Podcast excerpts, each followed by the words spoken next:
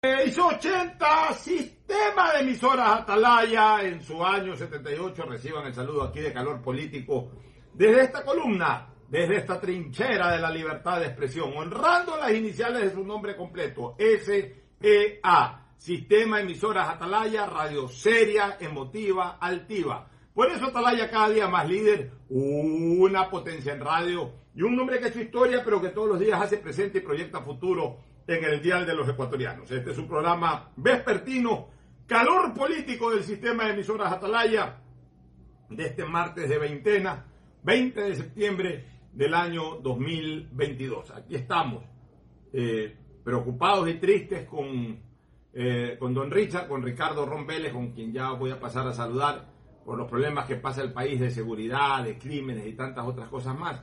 Aunque los dos con una pequeñísima alegría en medio de tantos problemas, algo que puede haber sido una gran alegría, casi que se convierte en una pequeña alegría, pero alegría al fin, de que nuestro equipo ganó el clásico de la astillera. Pero bueno, ya eso lo hemos comentado en otros lados. Ahora el saludo de don Ricardo Ron Vélez, más conocido como Don Richard, aquí en Calor Político. Ricardo, buenas tardes. Muy buenas tardes, Pocho. Un placer nuevamente iniciar esta semana con Calor Político Hoy martes 20 de septiembre, ya vamos al, rumbo al último trimestre. Ya estamos cerquita. Muy cerquita, muy cerquita.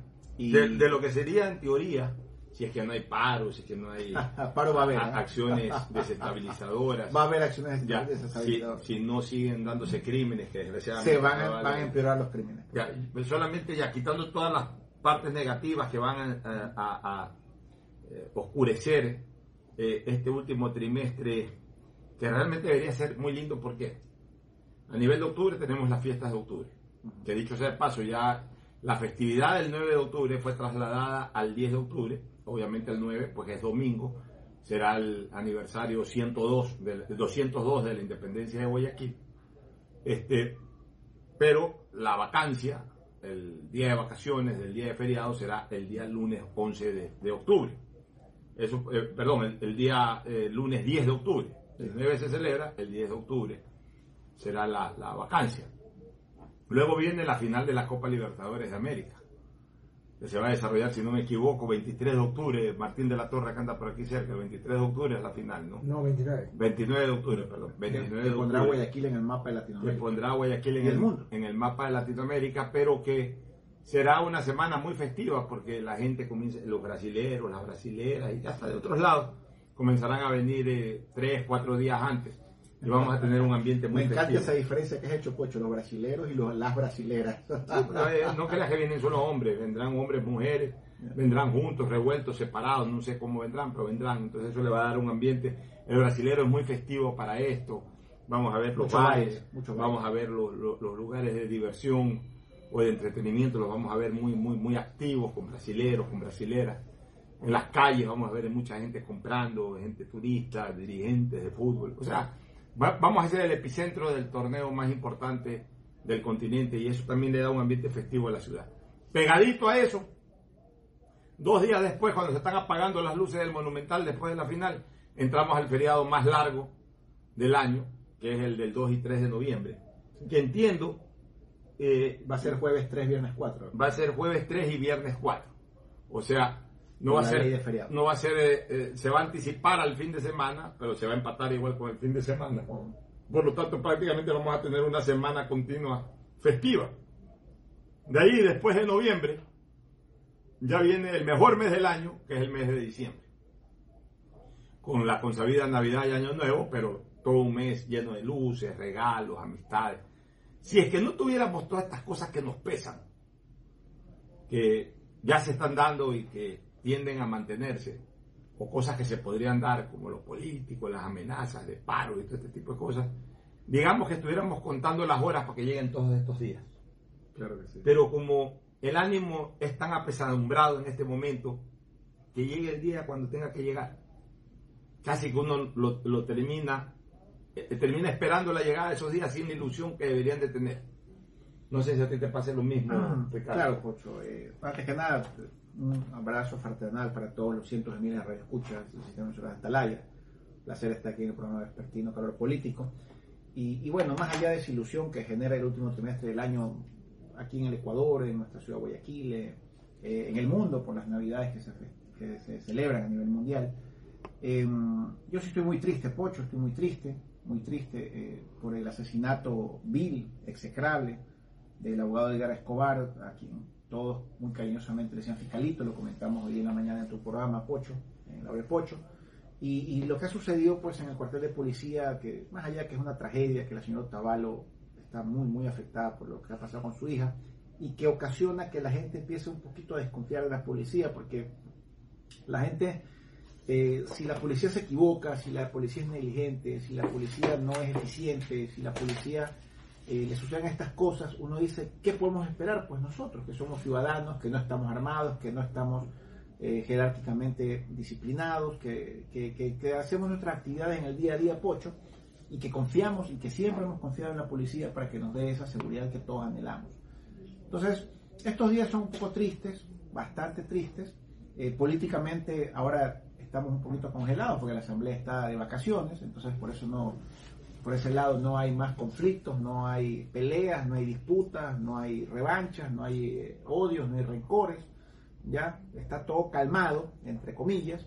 El presidente salió del país a hacer unas actividades eh, como presidente de la República y la Asamblea está apagada en estos momentos, por eso el dilema, el debate de los vocales del Consejo de Legislatura, que, que, los vocales del Consejo de Participación, que no hay los votos, todo eso quedó de lado en estas dos semanas se, se reinstalará la próxima semana. Pero estas situaciones sí nos han golpeado. Yo por lo menos me siento muy afectado, porque yo soy abogado pocho. Yo nunca he sido fiscal, nunca he sido juez. Tengo un sinfín de amigos, jueces penales, de fiscales. Y me pongo en los zapatos de ellos y realmente eh, me duele lo que están pasando, porque aquí en estos micrófonos, como lo hablamos en la hora de Pocho, en la mañana Pocho, y en calor político siempre, siempre hemos exigido, siempre hemos eh, puesto nuestra voz de aliento para que los fiscales y los jueces cumplan con sus obligaciones a rajatabla, ¿ya? que sancionen, que impongan penas, que acusen, que imputen, que abran instrucciones, que no dejen libres a aquellas personas que cometen delitos en contra de la propiedad, la vida, sexuales, el Estado, el peculio del dinero de los ecuatorianos, etcétera, etcétera. Siempre lo hemos exigido. Pero cuando pasan este tipo de cosas, que no es la primera vez, es el tercer fiscal asesinado en el año, con el fiscal de Esmeraldas y de, y de Manta, de Manaví, que fueron asesinados hace unos meses atrás, ya uno, ¿con qué cara, pues mi estimado Pocho, sale a exigir eh, sanciones, penas, eh, instrucciones fiscales, eh, medidas cautelares, prisión preventiva para los delincuentes?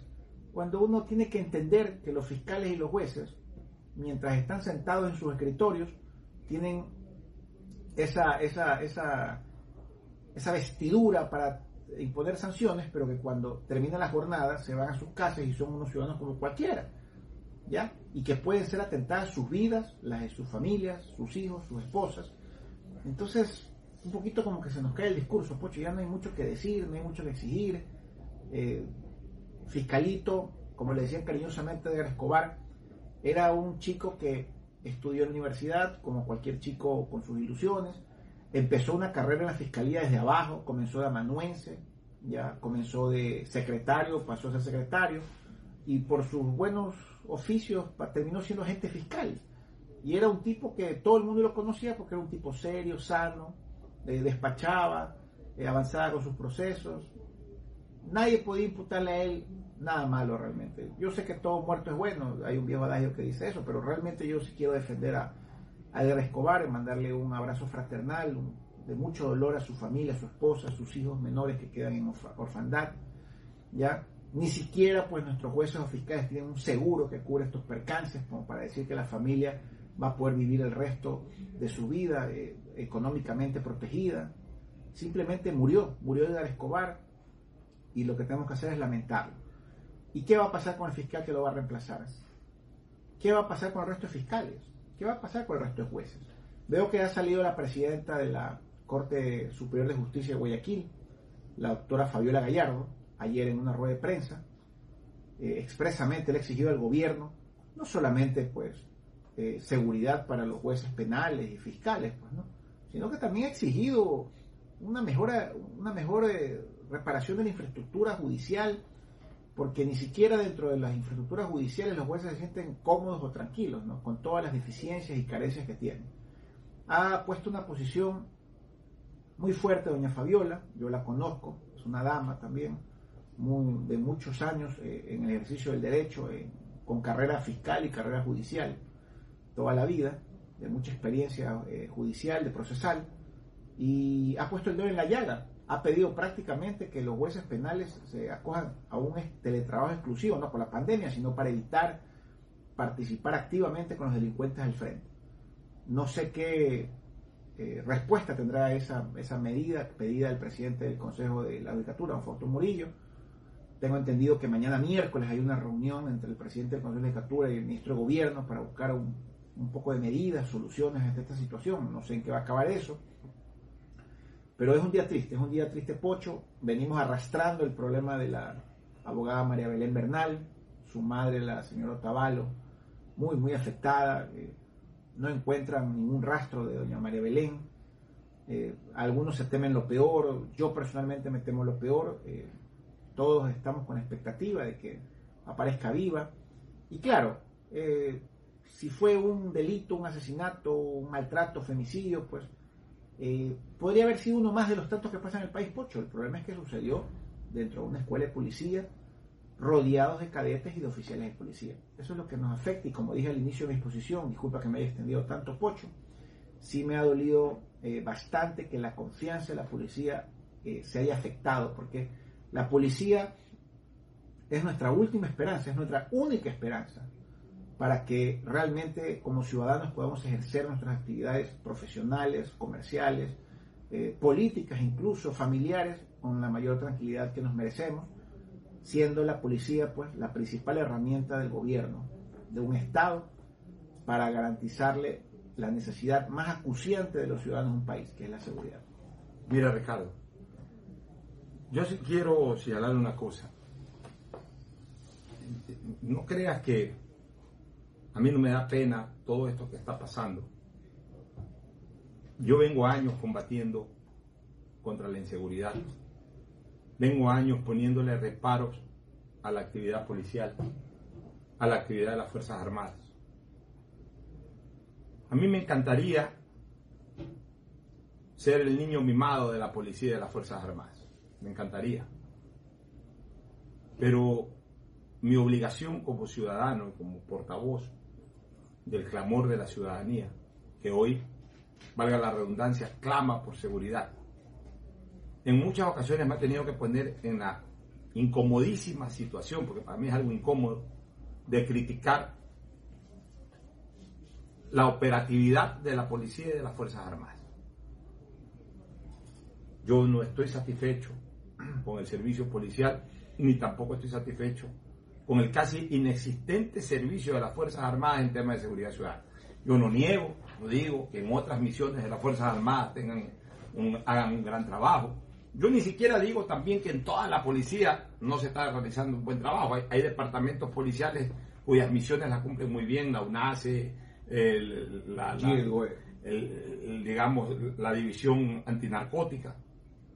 Yo estoy hablando de la seguridad ciudadana, o sea, de lo que pasa en las calles, del control a la delincuencia, que no existe en lo más mínimo, de el combate al sicariato, de otorgarle al ciudadano de a pie o de a carro, no importa, que viaje en una camioneta destartalada que viaje en un BMW de último modelo, no importa, pero es ciudadano y merece tener las seguridades máximas del caso y no las tiene.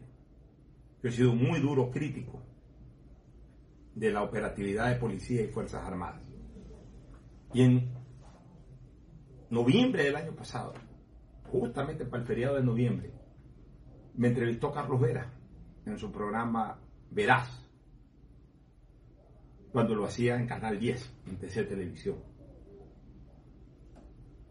Y ahí resumí lo que vemos siempre señalando en el programa de la radio y enfaticé que desgraciadamente había muchos policías y militares hoy en día que traicionan a la patria, traicionan al presidente.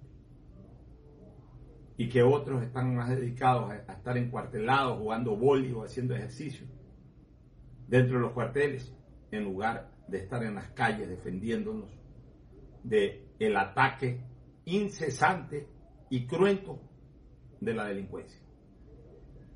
Lo dije con mi manera frontal de decir las cosas y no he dejado de criticar lo que considero que hay que criticar, como también, como yo no soy una persona que no tiene otro objetivo que no sea el bienestar ciudadano, cuando la policía ha dado muestras de efectividad en ciertos momentos, he resaltado también ciertas labores policiales. Eso de ahí a mí me trajo muchos problemas, este, Ricardo. Problemas, digamos, políticos. No problemas personales, no es que me han hecho nada, no es que me han agredido, no es que me están siguiendo. Y si lo están haciendo, me importa un bledo, pues yo no hago nada malo. No estoy metido en nada eh, que tenga que esconderme de la policía. Al contrario, ojalá tuviera los policías siempre al lado mío para estar protegido. Pero sé que la policía se resintió mucho conmigo.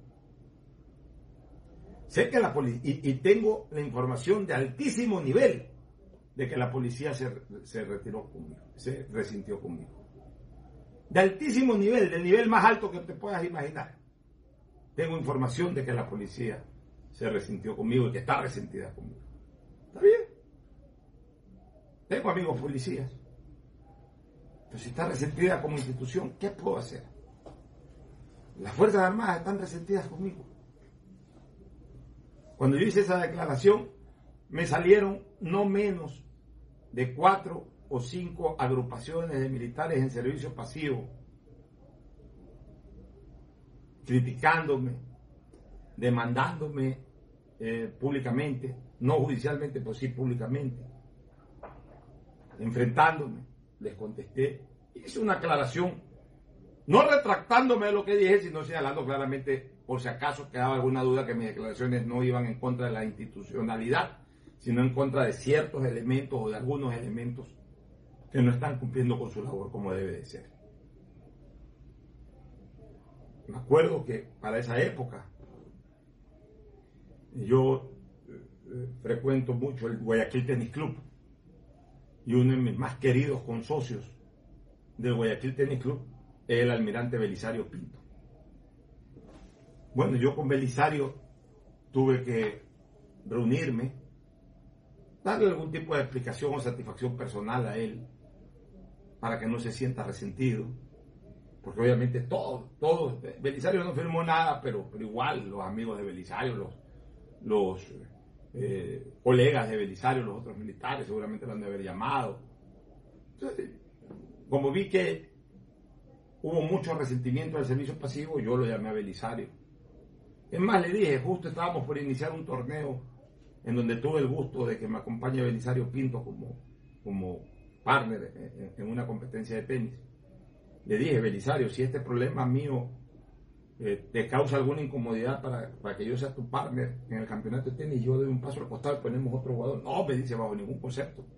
Tú eres mi amigo, por sobre todas las cosas, tienes tu criterio, lo respeto. Gracias por darme, haberme dado alguna explicación pero no, sigamos adelante. Pero, o sea, a ese nivel de incomodidad llegué a estar por mis declaraciones. Señores, desgraciadamente pasó el tiempo y en lugar de yo recoger mis palabras, tengo que decir que muy a mi pesar no me equivoqué. Miren lo que está pasando con la policía. Miren lo que ha pasado con las propias Fuerzas Armadas. Qué dolor debe de ser para un marino como Belisario Pinto, como Galo Moncayo, como Alan Molestina, como Fernando Donoso, por mencionar algunos de los grandes marinos, comandantes de la Marina que ha tenido el Ecuador. Qué doloroso debe ser para ellos haberse enterado hace dos meses que en una embarcación naval tuvo otro grupo de la Marina que interceptarla, allanarla, tomar o capturar, mejor dicho, eh, una cantidad X en, kilos de droga, que además era droga que estaba bajo custodia de ellos y que, se la, y que la estaban llevando para renegociar. Capturar la nave y capturar a los tripulantes, que eran además todos marinos en servicio activo. Pregunto yo, ¿eso no es traición a la patria por parte de esos elementos? Por supuesto que es traición a la patria. Miren lo que pasó con la policía, no me voy a ir muy lejos, sino solo estos 15 días. Lo que pasó hace 10 días, cuando asimismo otros policías, los del buen servicio, capturaron una banda de cinco delincuentes, de los cuales tres eran policías en servicio activo y dos delincuentes comunes y corrientes. Y no terminábamos de asimilar ese golpe a la interna de la Policía Nacional para encontrarnos con esto que pasa en la escuela de la policía, en Quito. Una escuela que debe de ser prácticamente como una catedral, prácticamente como una catedral, en donde impere absolutamente el virtuosismo. Es una escuela de formación, ni siquiera es un cuartel, es peor lo que ha pasado, porque es una escuela de formación. Porque pasa en el cuartel, bueno, en el cuartel alguien se torció, pero una escuela que pase eso, en donde se están formando cadetes para que pasen inmediatamente a ser policías. Incluso se están formando casi que al apuro, porque por la necesidad de policías, lo que antes tomaba dos años, ahora lo despachan en seis meses para habilitar policías que nos cuiden. Miren el ejemplo que da, no que da uno, que dan varios oficiales de la policía que cometieron actos terribles o permitieron que aquello se desarrolle. ¿Qué podemos esperar entonces? Pregunto yo, tanto esos tres policías que formaban parte de una banda y que fueron capturados, como esto, este teniente, el principal sospechoso de este atroz acto contra la abogada Bernal y otros que también pasan a ser autores a pesar de que no fueron los que directamente provocaron la situación que vive hoy la abogada Bernal y su familia, pero que de acuerdo al COIP, la autoría directa no solamente es para quien la ejecuta, sino para quienes obligados a evitarla no lo hacen, por tanto van a terminar siendo procesados como autores también los que ahí estuvieron y no hicieron nada, que conocieron de los hechos que se estaban desarrollando y no hicieron nada. Y hay testimonios que señalan que eso ocurrió. Pregunto, ¿no han traicionado a la patria? La han traicionado. La han traicionado. Entonces, después de que pasa todo esto, ¿Cómo los ecuatorianos no nos vamos a sentir con una absoluta indefensión? No podemos portar armas, cosa que yo no estoy de acuerdo que se, eh, se aplique el libre porte de armas. Pero no se puede portar armas. No tenemos a la policía cerca que nos proteja en las calles. Y encima conocemos que dentro de los cuarteles o dentro de las escuelas policiales o de los cuarteles en general hay policías que delinquen hay policías irresponsables, hay policías que matan a sus mujeres o por lo menos que, la, que se comportan violentamente. Hay policías que no tienen el menor respeto al uniforme, como este teniente, ¿cuál es el apellido de este Cáceres. Como este teniente Cáceres, que ni siquiera es que estaba farreando en la escuela.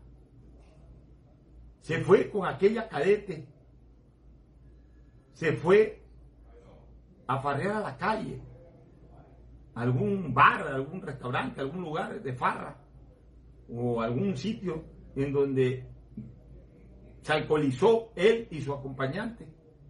Y encima, encima, afrentosos, se desata en ellos la pasión carnal y son incapaces, especialmente este teniente, incapaz de meterse la mano al bolsillo, gastarse 30 dólares, ir a un motel a desahogar sus instintos pasionales, sino que tiene el atrevimiento de llevar a la cadete a realizar sexo a la escuela, o sea, utilizando la escuela de formación de policías como un vulgar motel. ¿Cómo uno no se va a indignar? Pero además ante la pasividad de otros oficiales y de otros miembros al que menos quiero, eh, al que menos quiero lindarle responsabilidad, este, que algo la puede tener, pero no quiero lindarle a él la mayor responsabilidad. Es al pobre, no al pobre, pero al tipo de la garita. El de la garita. El de la garita, ¿qué puede hacer el de la garita si llega un teniente? Borracho. Pero es el teniente. ¿Qué puede hacer el de la garita? O sea, el de la garita ve que llega el teniente con la, con la moza. Vamos a usar el término. No, pues o, el, o con la mano. el de la garita es un cabo, un, cabo, un Llega oficial. un teniente, llega borracho, eh, mi cabo, eh, pase teniente. Ya, por último, ya llega borracho y ahí se acostará a dormir. Llega con la otra que también eh, es parte de la escuela, porque bueno, el teniente no tiene, el, el- el- de la garita no tiene por qué estar en ese momento lucubrando, han estado chupando, de aquí se van a, a- van a tener sexo. No, ya entra en un carro, pase. Es una persona identificada y además autoridad y pase. Ya después de una hora cae la mujer, soy la mujer del teniente. ¿Acaso el, el- el de la garita sabe que, que- el tipo estaba encerrado en una cama, con en un cuarto, en una cama con la, con la otra, con la otra persona con la que vino de la calle? Puede sospecharlo todo, pero tiene la certeza. Llega la mujer del, del, del teniente, se identifica como la mujer del teniente, pase. O sea, el que menos culpa tiene es el de la garita. Es a uno de los que más quieren culpar ahora. No, señores. Ahí la culpa la tienen los oficiales que estaban ahí, que sí vieron llegar borracho a este teniente. Que sí vieron llegar al, teniente con una cadete. Que seguramente, porque todos, se- al final de cuentas, los secretos de sábana no son tan secretos. Muchos de ellos se han de haber sabido que incluso había esa relación extraconyugal. Se, dando- se están dando cuenta que está llegando, por más teniente que sea, alguno del mismo rango, o por último hasta de un rango inferior. Mi teniente, eh, con todo respeto, mi teniente, cuidado, mire usted su estado. Le sugiero muy respetuosamente retirarse a su casa. No se atreven. No se atreven. No tengo tampoco la menor duda de que hay entre ellos mismos eh, enemistades, puñaladas por la espalda. No tengo la menor duda que de ahí mismo, de la escuela, salió alguien eh, muy, muy espontáneamente a llamarle a la mujer, a este teniente, o sea, a la hoy buscada abogada Bernal, a chismosearle, ¿sabes qué? Eh, abogada, ¿cómo está? Sí. Eh, les cuento la última abogada, sí, dígame, estoy aquí en mi casa, ¿qué pasa? ¿Pasó algo con mi marido? No, no, al contrario. Su marido ahorita acaba de entrar, anda con una cadete, viene en estado etílico, creo que creo que anda ahí con una, anda con una cadete enredada, venga, véanlo. ¿Por qué? ¿Qué? ¿Cómo se iba a enterar la, la, señora, la señora Bernal, la abogada Bernal, de que el marido andaba en estas cosas en la escuela? Alguien la llamó, pues, o sea, para que, te, para que te des cuenta que incluso entre ellos mismos son desleales. O sea, y, no con esto quiero decir que, que tenga que cubrir la sinvergüencería, o sea, el cahuete, no. Pero más bien ese que llamó a la mujer a darle el chisme, debió haberle dicho al- al teniente, teniente, con todo respeto, teniente, no puede estar usted en estas condiciones. Retírese a su casa, por favor. Eso es lo que tenía que haber hecho el, el- el- que llamó a la mujer. O sea, reservadamente, con el respeto que deben de tenerse entre ellos por el tema jerárquico, pero debió haberle dicho, señor, se- mi, mi teniente, por favor, eh, reflexione sobre su situación. No, no, no, esto no está bien. Estamos aquí en la escuela, están otros cadetes, están eh, otros oficiales, por favor. Más bien, ve ahí llegó este fulano ahí con, con, con- con- con la fulana, vamos llamándole a la esposa. Esa señora vuela desde el valle hasta la escuela, casi una hora de viaje, de haber ido muy indignada, muy nerviosa. Y después ya todo lo que nos imaginamos, pues descubrió el acto, debe haber habido un escándalo ahí por esa situación. Y lo que todos pensamos que ocurrió, este cadete borracho, este teniente borracho y encima altanero, encima eh, grosero, obviamente pues primero la agredió y seguramente, y seguramente, o mejor dicho, posiblemente, no seguramente, posiblemente terminó con un desenlace fatal eh, esa discusión y luego esa agresión. En la policía, cuando hubo un teniente ahí que fue informado del, del escándalo, que por favor hay que hacer algo, y que haya dicho, no hay que meterse, ese es problema de marido y mujer. Problema de marido y mujer en una escuela de formación de la policía. Los problemas de marido y mujer son en la casa. Que además jamás tienen que terminar en agresión, porque ya es un delito. No, no niego, todos hemos tenido, todos hemos pasado por ese instante, todos, de una discusión con la mujer de uno. De quizás un- quizás un- una voz altisonante, hasta ahí nomás. Nadie se puede meter en una discusión entre un marido y una mujer. Si ya se, es testigo de que hay una agresión, hay que participar. pues. Hace poco se quejaba, con toda razón, una ciudadana que fue agredida en la calle por un sujeto que ni siquiera conocía y que, y que la gente pasaba por ahí veían cómo la agredían, cómo le golpeaban la cara, cómo la estrellaban contra el pavimento. No sé si la señora haya exagerado o no, no sé, porque yo no fui testigo, si estaba moreteada y todo. Pero me causó sorpresa porque yo conozco que el guayaquileño es solidario. Yo, yo sé que el guayaquileño llega a ver una situación de nadie se mete en problema ajeno, nadie se está metiendo en casa ajena a parar una discusión, una cosa de esa, pues yo estoy seguro que si un guayaquileño pasa por la calle y ve que un hombre le está pegando a una mujer, puede ser marido o mujer, lo que sea, pues uno se mete, aunque sea gritar, oye, aguanta, déjala. Me sorprende esa denuncia que hubo de que la gente pasó y nadie hizo absolutamente nada, me sorprende. Pero acá, que hayan sido policías los que hayan estado observando eso, el griterío, la, solicitud de auxilio, y que ninguno haya ido a tocarle la puerta y, haberlo detenido a este señor o a este sujeto, eh, haberlo re- retirado del sitio, haber puesto eh, en salvaguardia, en salvaguarda a, la integridad física de, de- de esta señora. Y que por el contrario hayan dejado, porque es problema de marido y mujer, en una escuela de formación de policía. A mí me parece atroz. Y lo que demuestra es que desgraciadamente nuestra fuerza policial no solamente que es hoy insuficiente para frenar al Lampa, sino que ni siquiera se pueden entre ellos mismos regular y controlar. Y eso sí es penoso, porque en media guerra contra la delincuencia la estamos perdiendo y no todo es falta de recursos. Pues ya me suena hasta trillado y cansina esa frase de falta de recursos.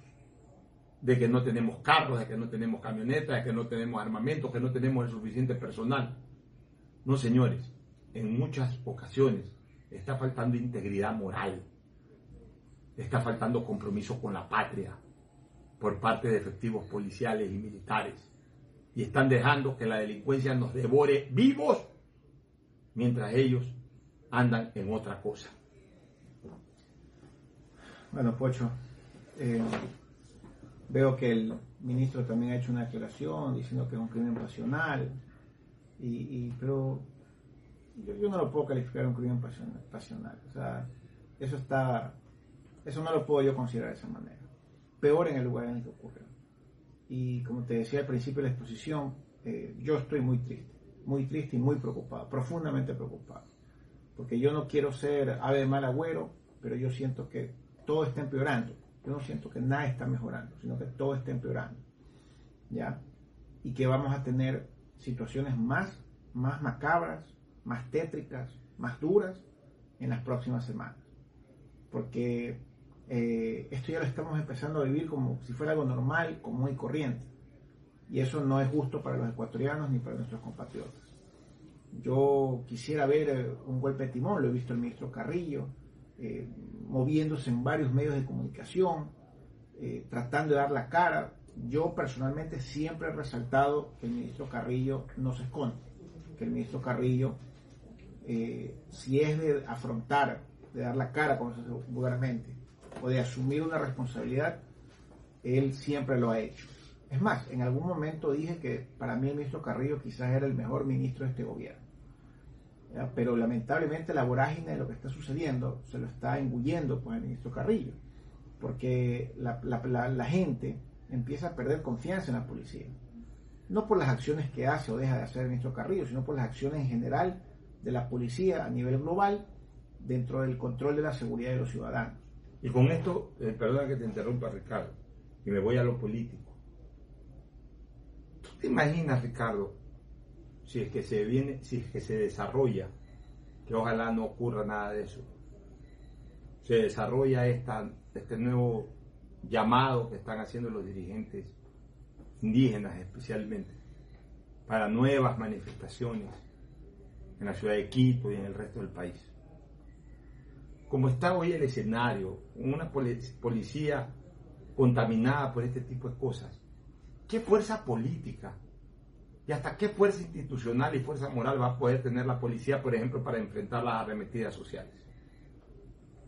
O sea, hasta lo político, para el control de la estabilidad democrática, que es fundamental, hoy vamos a estar en desventaja los que queremos estabilidad democrática.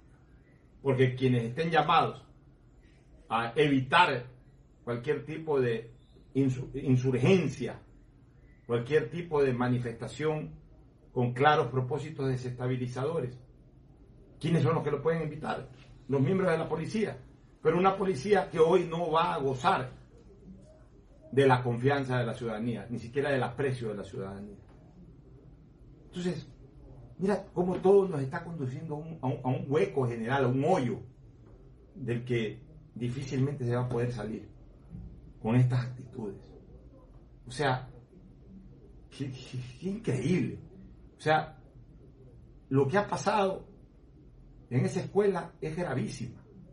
Yo sí creo que el señor presidente de la República tiene que tomar cartas en el asunto. De una manera ya lo está haciendo, pero de una manera quizás hasta mucho más exigente. El presidente de la República tiene que dar plazos, que no pueden ser muy largos. Que no pueden pasar de una semana, Ricardo. En una semana tienen que aparecer este teniente, tiene que aparecer la abogada Bernal en la situación que esté. Dios quiera, viva.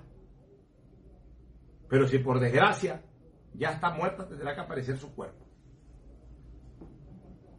Tendrán que estar totalmente identificados todos los que estuvieron esa noche, tarde, noche, la hora que haya sido, en esa escuela, siendo testigos y siendo autores. Porque de acuerdo al Código Orgánico Integral Penal, los que no hicieron nada son autores del crimen, o, por lo menos del, del acto que aparentemente podría conllevar un crimen. Y tienen que comenzar a ser procesados. Y el presidente tiene que dar un plazo, Ricardo, de una semana. Si en una semana no aparece, este, ¿cómo que se llama? Que se me olvidó el apellido. Y pues, no teniente Cáceres. Si no aparece este teniente Cáceres, si no aparece en el estado en que esté la abogada Bernal, en siete días, el presidente tiene que bajar cabezas, desde la más alta instancia. Cuidado en siete días el que pierde el puesto y lo y lo sacan del puesto del de la garita. No, en siete días tiene que responder el comandante de la policía, tiene que responder eh, el, máximo jefe de esa escuela, tienen que responder los tenientes u oficiales de mando medio que estuvieron en esa escuela, tienen que responder los cadetes, tienen que responder todo el mundo. Aquí tenemos a una pobre señora, la señora Otavalo, que con toda razón dice, a mí qué me importa ahorita la institucionalidad, me importa que aparezca mi hija. A mí no me están dando un discurso claro, no me están dando una información transparente. Siento por todos lados que hay espíritu de cuerpo. El presidente de la República tiene que ver cómo hacer romper ese espíritu de cuerpo.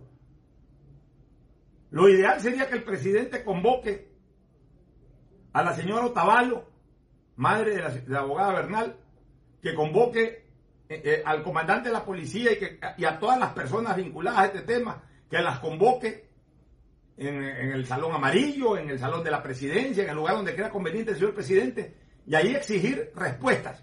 Y el presidente, que es un hombre supremamente inteligente, se va a dar cuenta si es que están aplicando no el pendejómetro de esa pobre señora Otavalo. Y a partir de ahí, el presidente poner un plazo fatal de siete días, o me aparecen o se van todos. Ese es mi criterio, Ricardo. No, de acuerdo. El presidente, más allá de que apareció un poco tarde, Pocho, ha aparecido tibio. Ya, yo creo que situaciones extremas merecen decisiones extremas. Eso es un viejo adagio que siempre ha existido en la cultura popular y lo que ha sucedido pues es inadmisible. Yo estoy esperando que regrese el presidente al país porque lamentablemente coincidió que el presidente de la República estaba en, en un viaje oficial, en actividades oficiales, y solo se ha comunicado a través de su red social. pero él no estaba en el país para poder este, realmente sentir la decisión del gobierno respecto a este caso y en general con la seguridad. Esto no puede seguir, Pocho, porque yo soy amigo, conozco a mis amigos jueces y fiscales. No les vamos a poder exigir nada.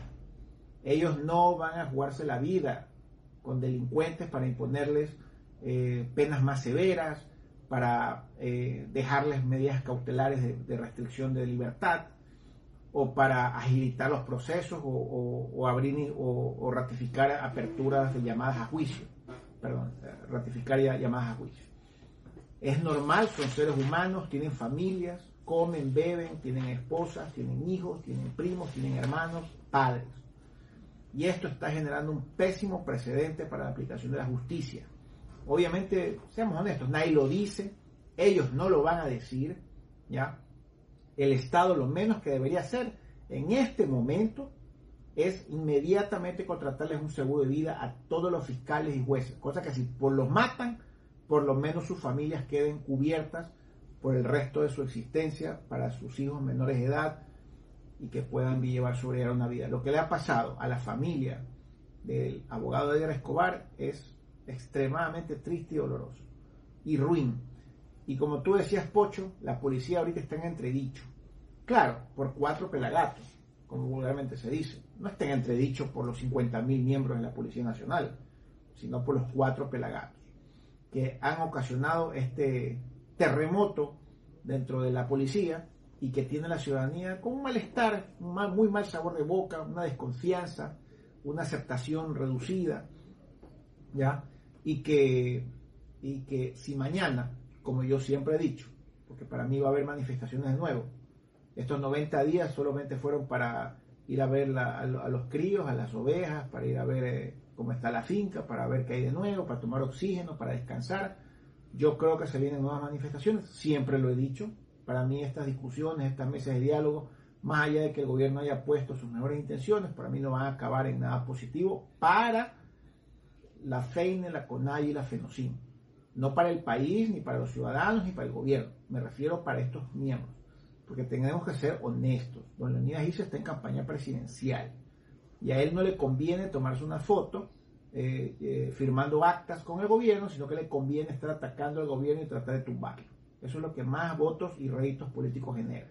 Y yo creo que se van a venir nuevas manifestaciones.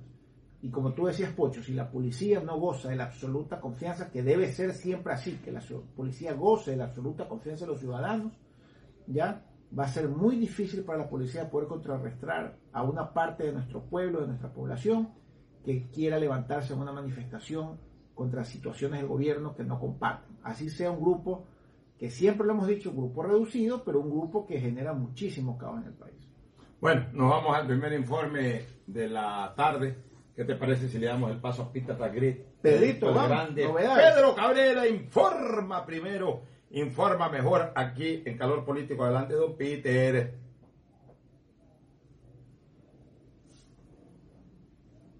Bueno, muy bien, gracias, don Pedrito Cabrera. Nos vamos a la primera pausa para retornar. Ya vamos a dejar a un lado el tema sangre, la verdad es que es desagradable. Vamos a entrar un poco a lo político electorero. Ya hace pocos minutos se cerró el plazo de inscripciones. Ahora sí, ya están los que van a estar. Ya nadie más podrá ser candidato, sino los que se inscribieron hasta hace, que serán unos 20 minutos atrás, hasta las 6 de la tarde. Serán las personas que, que, van a poder eh, participar en el proceso electoral en todo el país, pero vamos a hablar de los candidatos en Guayaquil, en Guayas, para la alcaldía y prefectura. Luego la pausa, volvemos.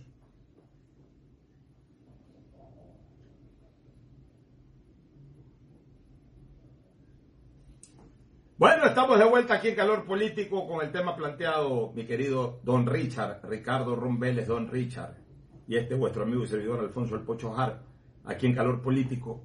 Este, Ricardo, candidatos a la alcaldía y candidatos a la prefectura. Vamos, comencemos por los candidatos a la alcaldía.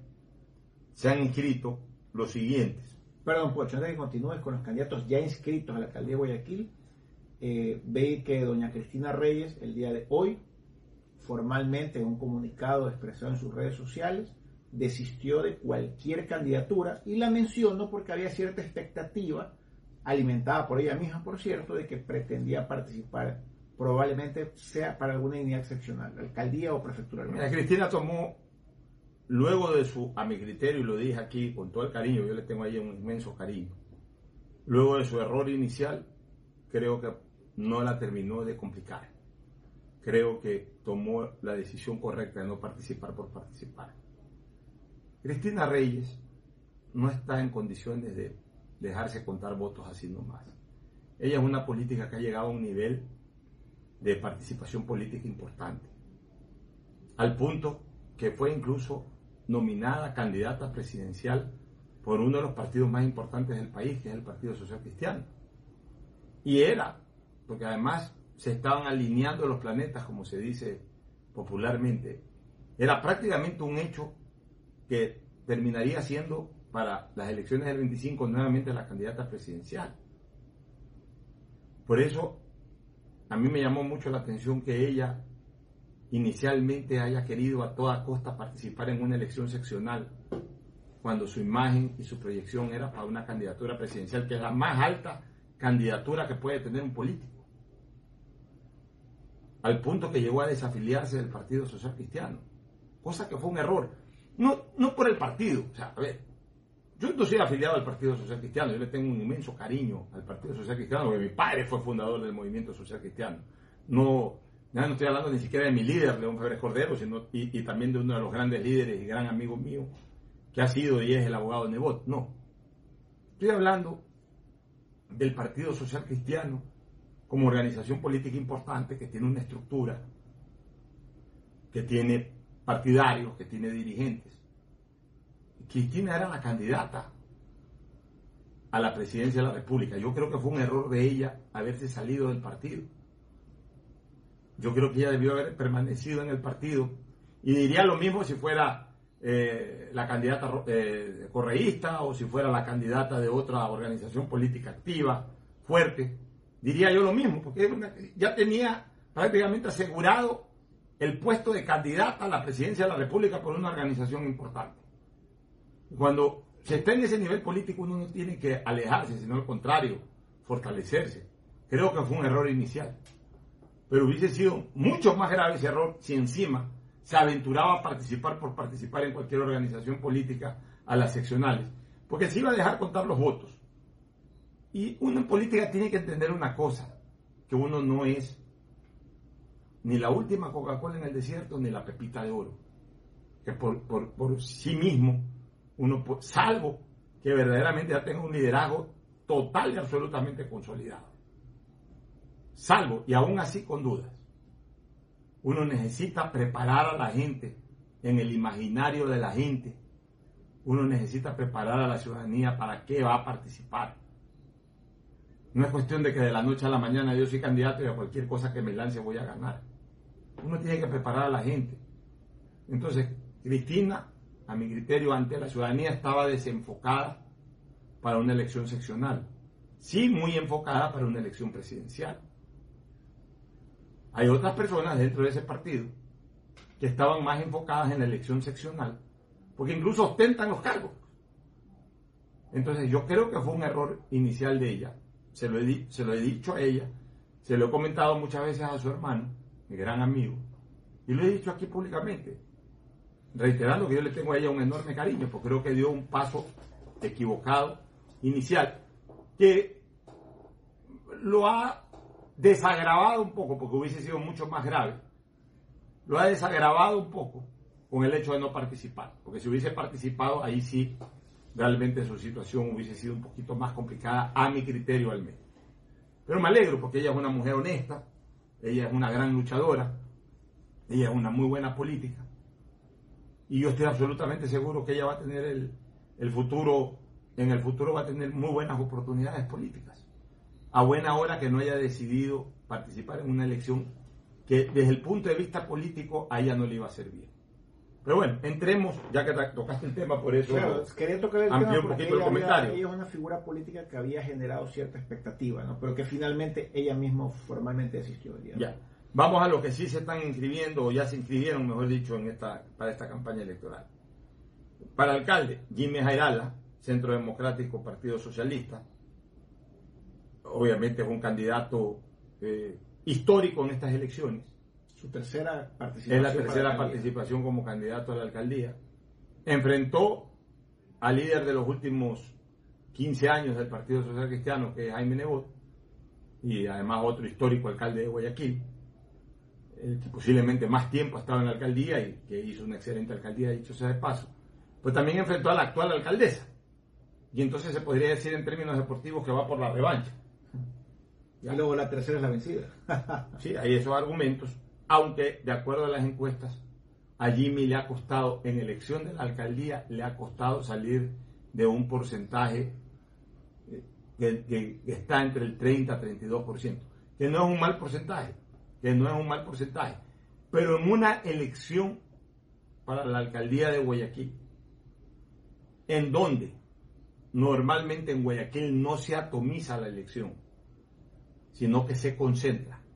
El pronunciamiento electoral del guayaquileño es concentrador, no es atomizador. En Quito es atomizador. En Quito se presentan 10 candidatos y se reparten los 10 votos, unos más, unos menos, entonces el que gana, gana con un 23%. Guayaquil históricamente ha sido una población a nivel de elecciones de alcalde o alcaldesa ha sido una población concentradora, eh, eh, eh, polarizadora, polariza en dos tendencias. por ejemplo, el año 88 surgieron a la candidatura a la alcaldía de Guayaquil dos prestantes damas. La una, doña Elsa Bucaram Ortiz, en representación del PRE, y la otra, doña Juanita Vallejo, en esa época de Navarro, todavía, no enviudaba, todavía no enviudaba Juanita, vivía mi buen amigo este, Lucho Navarro, por la izquierda democrática, que además había sido el movimiento político que había llevado al doctor Borja, o que estaba llevando en ese momento al doctor Borja a la presidencia del Ecuador. Entonces, como tercera opción salió Galo Rollero, que había estado en Barcelona, que era un eh, dirigente deportivo muy reconocido, muy querido incluso por la afición barcelonesa que mucha gente pensó que ah, Galo Rollero es la imagen viviente del Barcelona. Nada. La gente se polarizó por las dos damas. Al punto que Galo Rollero, antes de inscribir su candidatura, decidió renunciar porque vio que no prendía su candidatura. Y la elección se polarizó en dos personas, en Elsa y en Juanita, y terminó ganando Elsa. Y así por el estilo, revisa tú las elecciones de Guayaquil, nunca ha habido un tercero. Siempre es entre dos a diferencia de Quito. O sea, siempre la diferencia entre el primero y el tercero es muy ancha, no es estrecha. Por ahí es más estrecha entre el segundo y el tercero, pero entre el primero y el tercero es muy estrecha. Eh, eh, perdón, es muy amplia entre el primero y el tercero, lo que demuestra que o se pelea hasta el final una elección entre dos, o el, el que gana las elecciones la gana tan largamente que ni siquiera hubo el segundo. Así es Guayaquil. Entonces, el porcentaje de Jimmy Jairala, que siempre ha sido de 30, 31%, no es malo en una elección atomizada. Pero conociendo como conocemos a Guayaquil, que es una que eh, sus pobladores son electores que concentran votación, evidentemente se convierte y sigue siendo el principal obstáculo o el principal rival que va a tener la actual alcaldesa. Pero de la misma se habla de que sus porcentajes de aceptación superan el 40%. Entonces, hoy, hoy pudiéramos hablar, hoy, no sé más adelante, pero hoy pudiéramos hablar de que bajo este esquema concentrador de la votación que tiene Guayaquil, los candidatos a pelear la alcaldía son Cintia Viteri y Jimmy Jairala, aunque hasta el momento con una diferencia un poco más marcada en favor de la actual alcaldesa. Pero bueno, está Jimmy Jairala, está Ecuador Montenegro, por, por, Pachacute, Unidad Popular, que no creo que tenga ninguna posibilidad, no, nunca ha participado mayormente. Es conocido, pero, pero no, no es un político así de arrastre ni nada. Está eh, por la lista de Sociedad Patriótica Andrea Sánchez, obviamente una persona desconocida. Luego viene Aquiles Álvarez de Revolución Ciudadana. Él es conocido, pero en el ámbito deportivo, muy vinculado al barcelonismo, por cierto pero representa una fuerza que sí tiene arrastre político, que es el correísmo. Entonces, a mí lo que me llama en este momento o, me genera un criterio la candidatura de Aquiles Álvarez en el correísmo es que todavía no terminan de hacer clic. ¿En qué sentido, este, Ricardo, todavía no terminan de hacer clic? Que todavía no termina de desvincularse Aquiles de su imagen de joven dirigente deportivo y la gente todavía no lo termina de enfocar como político que, está corriendo por una elección de alcalde bajo la tutela del correísmo. O sea, todavía no termina de hacer ese clic. Entonces, todavía como que no se siente con fuerza la presencia de Aquiles Álvarez. Porque, por ejemplo, es diferente, ya lo vamos a analizar cuando, cuando entremos a lo de la prefectura. Ese clic sí existe entre Marcela Aguinaga, Aguiñaga y, su movimiento político, porque además ella es muy identificada con el correísmo. Pero es presidente del partido, ella está identificada como política. Entonces, hay ese clic. Y de ahí lo que arrastre el correísmo la va a empujar o, la va a frenar a ella como, como candidata. En Aquiles todavía no se ve que esté enganchado el caballo con la carreta. Todavía no veo que esté enganchado el caballo con la carreta. Tendrá el tiempo para hacerlo, obviamente, durante todo este tiempo que falta de pre-campaña y luego en la campaña electoral. Pero evidentemente es una fuerza que genera expectativa por el hecho de ser básicamente el representante del correísmo.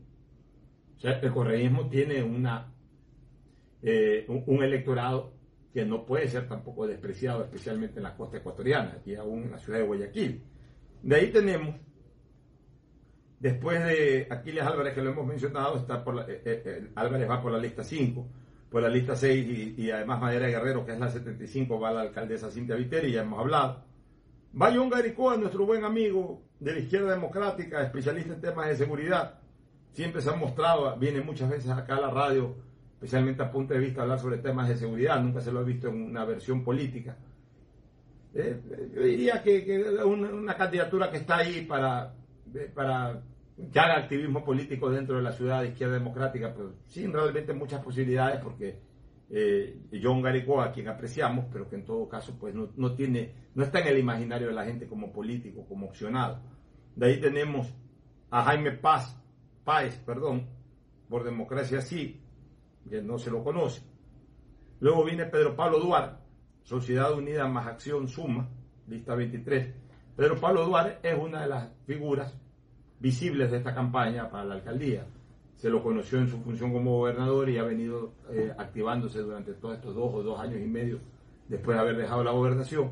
Y por supuesto es una persona visible, es una persona que representa sangre nueva, sí, que, cuyo estilo político posiblemente sea acuñado especialmente por las zonas medias, los estratos socioeconómicos medios de la ciudad, pero que también le, falta todavía mucho más volumen que adquirir para una campaña electoral en donde evidentemente están dos personas que políticamente pues llevan, llevan varios años y, mucha identidad ante la ciudadanía, como son Cintia Viteri y Jimmy Jairal. Eh, una cosita, pero Pablo Pocho, yo sí tengo que, eh, más que resaltar, eh, expresar mi sorpresa, porque realmente Pedro Pablo, desde que dejó la gobernación, ha hecho un trabajo de mucha hormiga, un trabajo de hormiga en muchos sectores de la ciudad de Guayaquil. La ha recorrido de cabo a rabo, ha tratado de llegar al, corazón de nuestros ciudadanos, de nuestros compatriotas guayaquileños. ha, con la ayuda de una fundación, ha hecho un, un trabajo especial, ¿no? me parece que es uno de los candidatos que más ha trabajado desde hace mucho tiempo atrás, estamos hablando casi dos años, mi estimado Pocho. Así es, o sea... Y, a él le falta algo, le falta el dúo dinámico, porque él iba a ser candidato con Otto Sunejurst. Siempre estuvo de la mano con Otto, que es su gran amigo, su valedor, digamos. Pero yo he visto que en el camino Otto ha ido resignando gradualmente sus pretensiones. Eh, en un principio parecía que él podía asumir la candidatura de la alcaldía y Pedro Pablo a la prefectura, pero finalmente Otto, como ex vicepresidente de la República, se abrió totalmente. Y Pedro Pablo ha decidido continuar solo. Mis respetos para él por, por este, este yo, lo que creo es que Otto, más o menos en razón de lo que dije de Cristina, eh, un poco aplicando a Otto, Otto quiere concentrar su identidad hacia una carrera presidencial y no una carrera seccional. Por eso no corre. Mira, en, Pedro Pablo Duarte yo sí veo algunos valores, como el hecho de ser una persona joven, o sea, puede estar llegando a un estamento también de edades importante, es una persona que no ha cesado, una persona que proyecta buena imagen y que tiene un buen antecedente de un último paso por, por la vida política, por la vida pública. Pero ¿cuáles, en cambio, cuáles son sus limitaciones? No creo que sea todavía lo suficientemente popular como para pelearle una alcaldía eh, ni, al, ni a la actual alcaldesa, ni siquiera al, al, candidato también a la alcaldía y ex prefecto que está mucho más consolidado en el, en el imaginario popular de la gente. Ni tampoco ni al correísmo, su- ni, ni al correísmo, y él tampoco está corriendo por un partido que, que, que, que- que- que engancha mucho desde el punto de vista popular. Entonces, esas limitantes tendrá que, que enfrentarlas Pedro Pablo Duarte y ahí él tendrá que sacar recursos mediáticos, políticos y económicos también para ver cómo suple esas deficiencias. Y, finalmente están otros candidatos, Jonathan Parra del movimiento Mover, eh, nada conocido desde el punto de vista político, y una señora Iván Tutillo de la lista 61 que tampoco se la conoce en el ámbito político. De ahí para prefectos del Guayas están por la lista 2 que es el Movimiento Unidad Popular ex MPD está el señor Juan Cervantes, que entiendo que es profesor, me parece haberlo escuchado, pero tampoco tiene mayor ascendencia política, don Juanito Cervantes. Por la lista 3 y 4, por una alianza Sociedad Patriótica, Amigo y PID, está don Nicolás Lapente Carrión, ex prefecto. Nicolás va a participar, va a participar Bueno, ya está inscrito. ya está inscrito y va a participar. Pero él tiene que saber que tiene algunas eh, fortalezas, pero también algunas limitaciones. ¿Cuál es la fortaleza de él? Su experiencia, ser una persona conocida, ya ni siquiera tanto por su nombre como deportista y menos del nombre del hijo como deportista, sino por su hecho de, por el hecho de haber sido eh, casi 20 años prefecto de la provincia. 16, ¿cuántos 16. periodos? 16. A ver, él, él- él entró en el 92 y dejó en el más. Él entró en el 92 y se fue en el 2009. Estamos hablando de 17 años. Estamos hablando de 17 años como prefecto. Entonces, a nivel de los cantones, él debe de tener alguna votación importante. A nivel de los cantones. A nivel de Guayaquil, no sé. Porque obviamente el prefecto se siente muy poco en la ciudad de Guayaquil. Y el prefecto, para una elección de prefecto, va muy enganchado con la elección de alcalde o de alcaldesa. En el imaginario de la gente él es social cristiano. Va a costarle un poco desvincular su imagen social cristiana. Porque habrá gente que incluso considere que puede ser candidato del, Partido Social Cristiano, pero ya en la campaña se va a dar cuenta que no es el candidato social cristiano, entonces va a generar alguna confusión en la gente, porque la gente siempre va a terminar votando por el número en la papeleta o por el candidato que representa el número en la papeleta. Entonces, eh, es, es un poco complicado, porque Nicolás Lapenti es un, eh, una figura emblemática del Partido Social Cristiano y de repente participa fuera del Partido Social Cristiano, con poco tiempo de haberse hecho conocer como que no va a participar por el Partido Social Cristiano.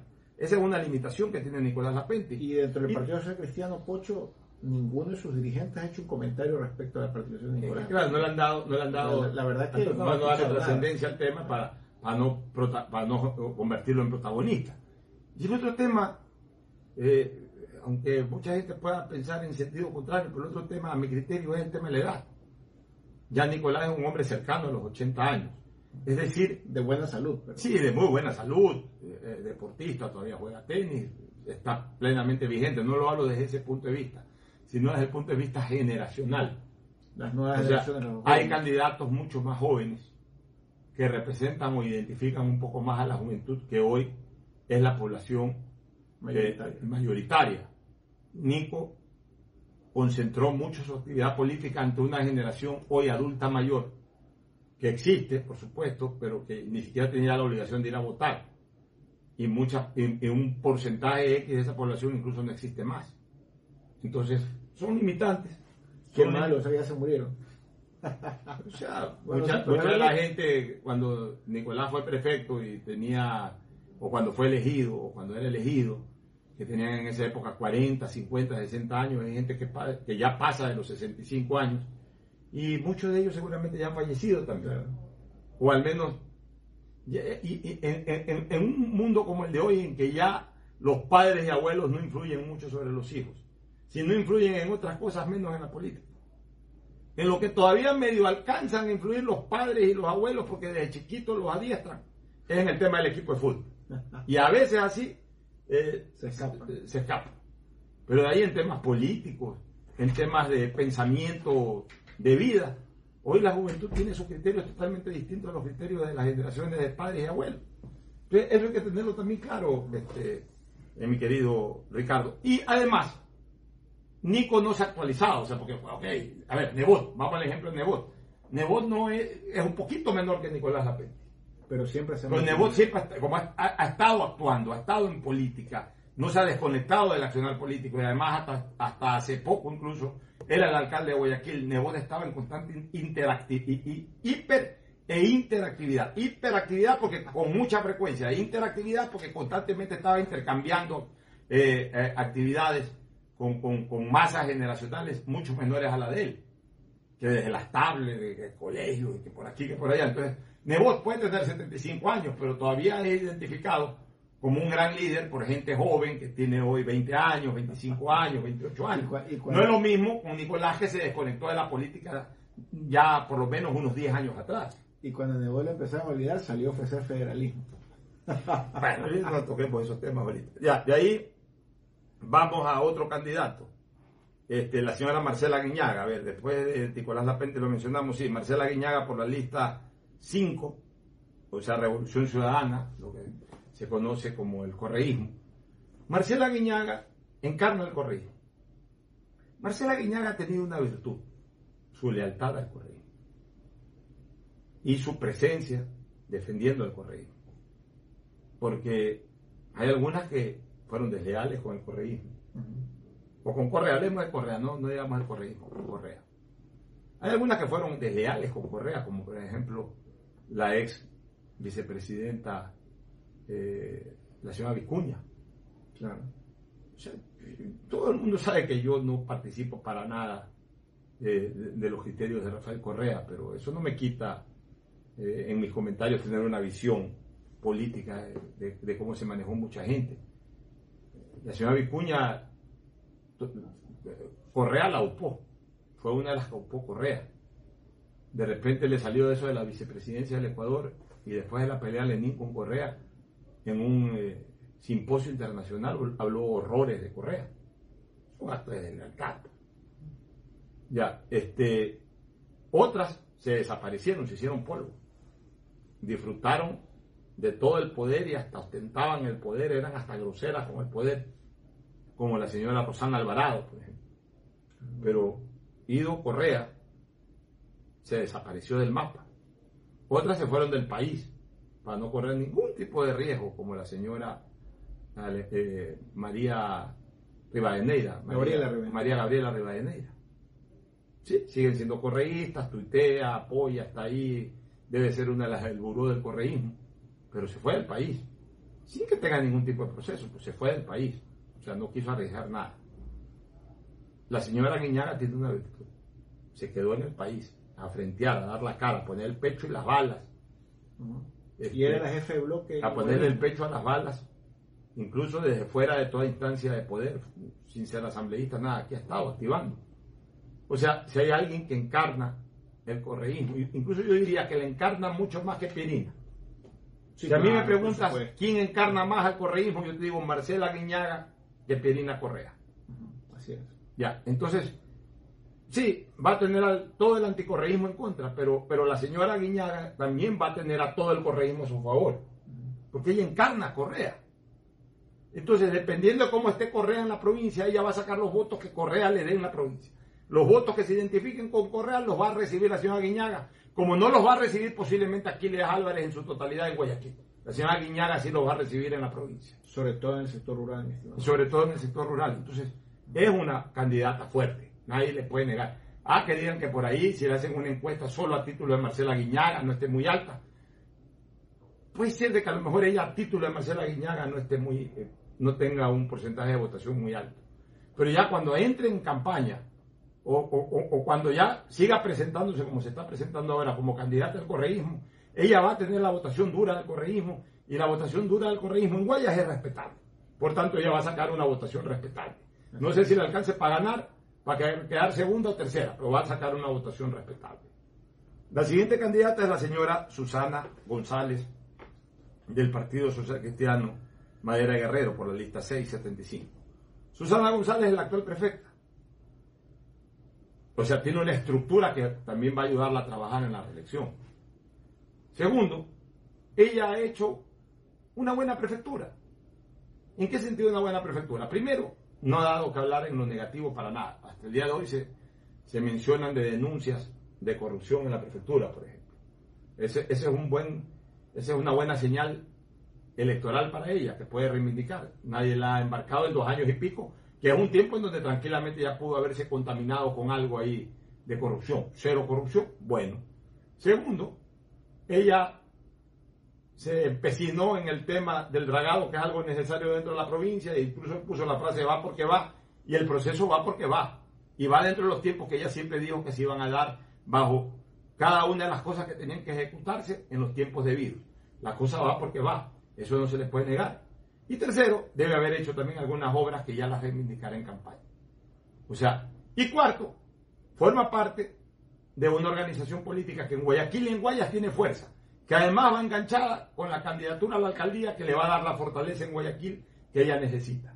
Ella no es tan popular como Cintia, pero enganchada con Cintia puede recibir el apoyo en Guayaquil, que es en donde menos a veces hace sentir un prefecto o una prefecta, pero y el, resto... Pero el 60% de la votación para la prefectura es en Guayaquil. Por eso, pero influye bastante. ella al ir enganchada con Cintia puede recibir esa, esa votación. Y ya el resto, lo que pueda recibir en los cantones, es lo que ella ha podido de alguna manera identificarse con los cantones ya como candidata prefecta. O sea, Susana González es sin duda también una de las candidatas fuertes en esta elección. De ahí nos vamos al candidato Richard Intriago de la Izquierda Democrática, que tampoco se lo conoce, igual que el candidato. un dirigente campesino de Salitre. Es un dirigente campesino de Salitre que seguramente tendrá su votación en Salitre, pero muy sinceramente nada más que en Salitre.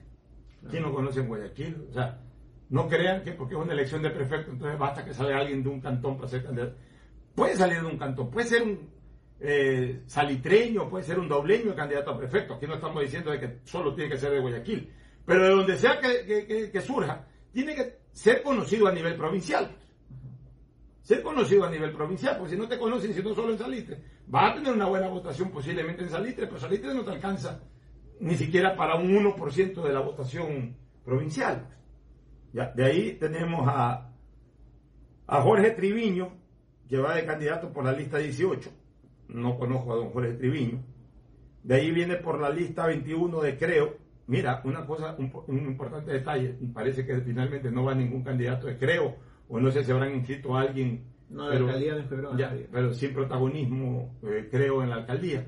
Y en la prefectura tienen a Francesco Tabaqui, que es un dirigente eh, ganadero. ganadero, conocido en el ámbito ganadero, conocido en el ámbito social, eh, social de, Guayaquil, de San Borondón, evidentemente, es hermano de una notable ex, ex vicealcaldesa de Guayaquil, una persona también muy reconocida.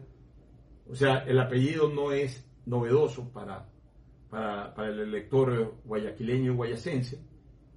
Él es una novedad, él es una persona joven, es una persona preparada, es una persona que incluso tiene sus recursos económicos para, para plantearse una buena asesoría y también una buena campaña, pero eh, recién está comenzando. Entonces él va a tener que generar muchos impactos mediáticos para, patear el tablero. Porque si él, que tiene corto tiempo en la política, no genera efectos mediáticos que le permitan patear el tablero, eh, no va a tener muchas posibilidades. Va a sacar buena una votación ahí que para comenzar a lo mejor puede estar bien, pero no sé si para pelear. Salvo, insisto, que su estrategia le permita generar ciertos impactos mediáticos que lo conviertan en protagonista. Hoy no es el protagonista de la carrera, pero ahí está el arte del asesor y el arte del político de saberse convertir en protagonista de una campaña. De ahí está doña Norma Quiñones, que corre por, por Suma, una persona absolutamente desconocida. Con Pedro Pablo. con Pedro Pablo, pero Pedro Pablo no le va a poder aportar nada para la prefectura, porque Pedro Pablo va a tener más que tiempo ocupado en su campaña para alcalde.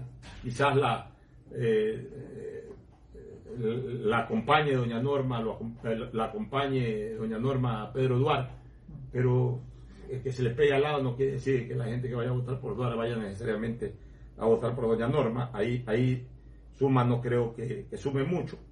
Y al final del partido se inscribió Héctor Vanegas por mover lista 35, ex Alianza País.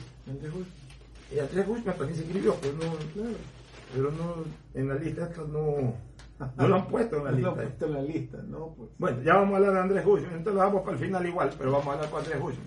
Pero está Héctor Vanegas, que al final se inscribió, que tiene una buena identidad personal, pero creo que lo golpeó mucho un par de declaraciones desafortunadas que hizo.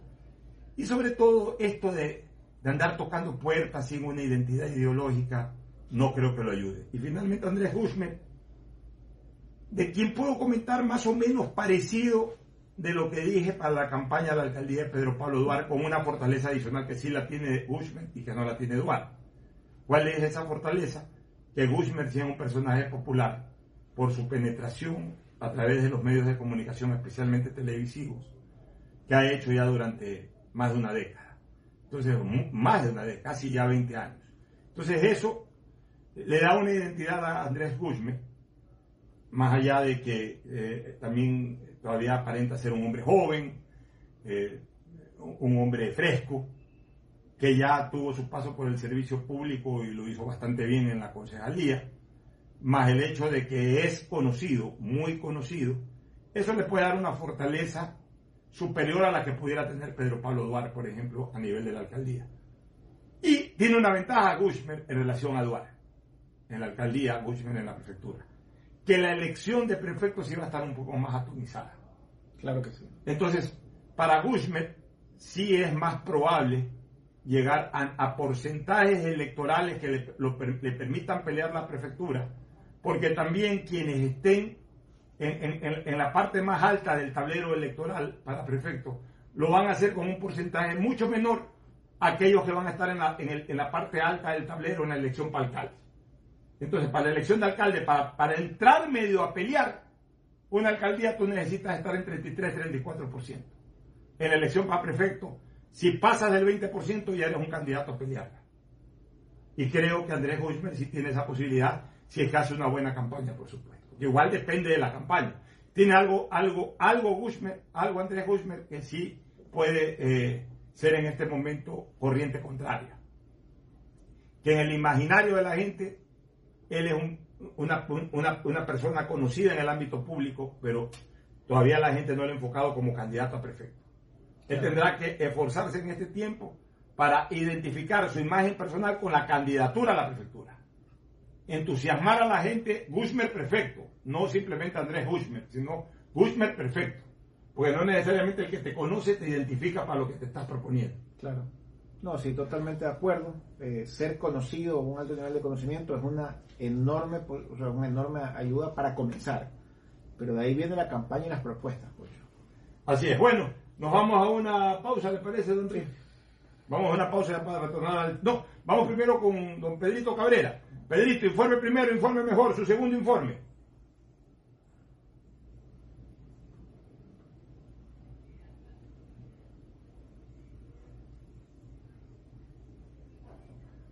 Muy bien, gracias Pedrito Cabrera. Ahora sí vamos a la pausa, don Rick, para retornar al cierre. Bueno, mi querido don Ricardo, ¿algún comentario final? No, para nada. Que arranca la carrera electoral, ya están inscritos los candidatos, no solamente para Guayaquil y la provincia de Guayas, sino para todos los cantones del Guayas y todos los cantones y provincias del país. Ya tengo entendido, Pocho, que Atalaya va a abrir sus micrófonos para todos los candidatos en sus programas de entrevistas. Tú también vas en la hora de Pocho a, tomar una iniciativa de poder eh, estar más de cerca de los candidatos para escuchar sus propuestas. Y quién sabe, a lo mejor en Calor Político también podemos traer uno contra candidato. Para no, Calor Político es un programa solamente de análisis. Normalmente no se traen entrevistados, para eso están los programas y en la hora del Pocho. La próxima semana, por ejemplo, ya tenemos confirmado el lunes. En la hora del Pocho va a ir este Susana González, ah, candidata perfecta. Martes va a ir Marcela Guiñaga. Excelente. Entre miércoles y viernes espero tener a Andrés Hushmer y a Nicolás Lapente. Ya estuvo hace poco Keiko Tabaki. Y luego vamos a comenzar en la hora del pocho las jornadas de entrevistas a los candidatos a la alcaldía. Nos vamos, don Rick. Don Richard, Chao. un abrazo, buenas tardes.